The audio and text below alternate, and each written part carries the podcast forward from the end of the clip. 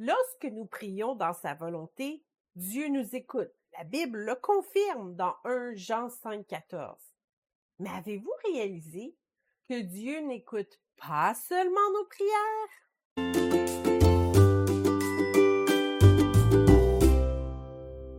La Bible est claire, et Jésus aussi en a parlé.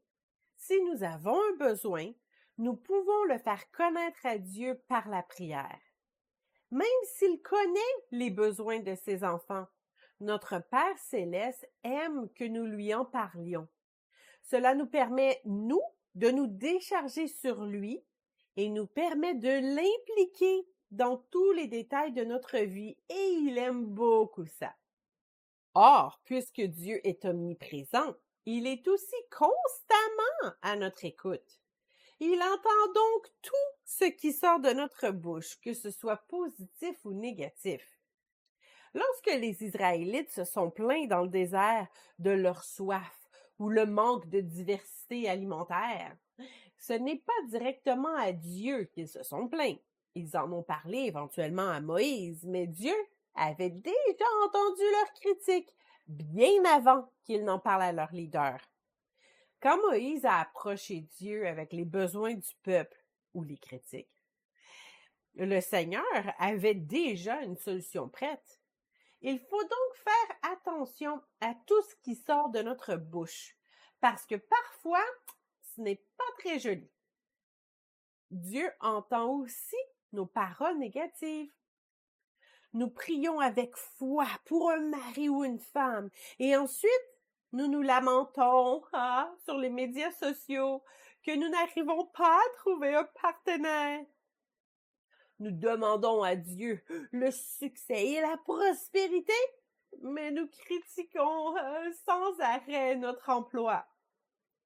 Notre foi ne doit pas seulement se manifester lors de nos prières ou à notre Église, elle doit aussi être évidente dans nos conversations.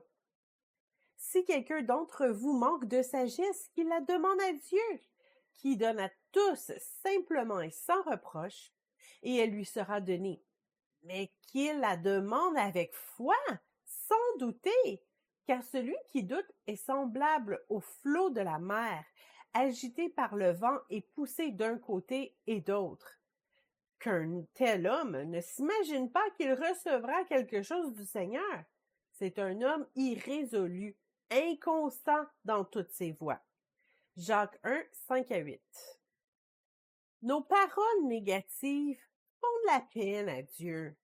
Lorsque nous doutons de son amour, de sa puissance, de son intérêt envers nous, cela l'attriste ou l'irrite. Dieu n'est pas un insensible, il a un cœur de père. Dieu entend aussi nos paroles vaines. Nous connaissons tous des personnes qui parlent de tout et de rien, tout le temps. Peut-être que vous vous reconnaissez ici. Il y a ceux qui prétendent connaître toutes les réponses à toutes les questions de la vie. Pour d'autres, parler est un passe-temps, mais qui ne mène nulle part.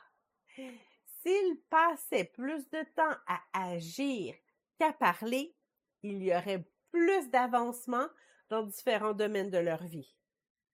Dieu se roule peut-être parfois les yeux en nous entendant parler. Je vous le dis, au jour du jugement, les hommes rendront compte de toute parole vaine qu'ils auront proférée. Car par tes paroles tu seras justifié, et par tes paroles tu seras condamné. Matthieu 16, 36 et 37. Il y a un vieux dicton qui dit Nos gestes parlent plus fort que nos mots. C'est le cas pour notre foi aussi mais c'est aussi le cas pour notre futur mariage. Si vous dites que vous voulez vous marier, mais que vous ne, vous, ne vous préparez pas en conséquence, eh bien, vos paroles sont vaines. Si vous voulez être un bon mari plus tard, ben, votre caractère doit être transformé. Si vous voulez être l'épouse d'un homme de Dieu, eh ben, vous devez mettre Dieu en priorité dès maintenant. Dieu entend aussi nos blagues obscènes ou vulgaires. Qu'il ne sorte de votre bouche aucune parole mauvaise, mais, s'il y a lieu, quelques bonnes paroles, qui servent à l'édification et communiquent une grâce à ceux qui l'entendent. Éphésiens 4, 29. Lorsque nous répétons des blagues à caractère sexuel, par exemple, cela met un dépôt négatif sur notre âme. Un homme marié qui fait toutes sortes de blagues d'adultère ou qui drague d'autres femmes pour rire finira toujours par tomber. Jésus l'a dit, ce qui sort de votre bouche vient d'abord de notre cœur. Luc 6, 45. Et si nous commettons l'adultère dans notre cœur, nous sommes autant coupables que si nous le faisions pour vrai. Matthieu 5, 28. Notre Père n'aime pas les blagues qui pourraient porter préjudice à d'autres de ses enfants. Comme un furieux qui lance des flammes, des flèches et la mort, ainsi est un homme qui trompe son prochain et qui dit N'était-ce pas pour plaisanter? Proverbe 26, 18 et 19. Dieu veut que ses enfants s'aiment et s'édifient les uns les autres.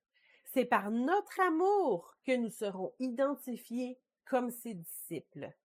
Alors priez c'est bien, mais soyez vigilants à tout ce qui sort de votre bouche après vos prières, parce que ces paroles-là, Dieu les entend aussi.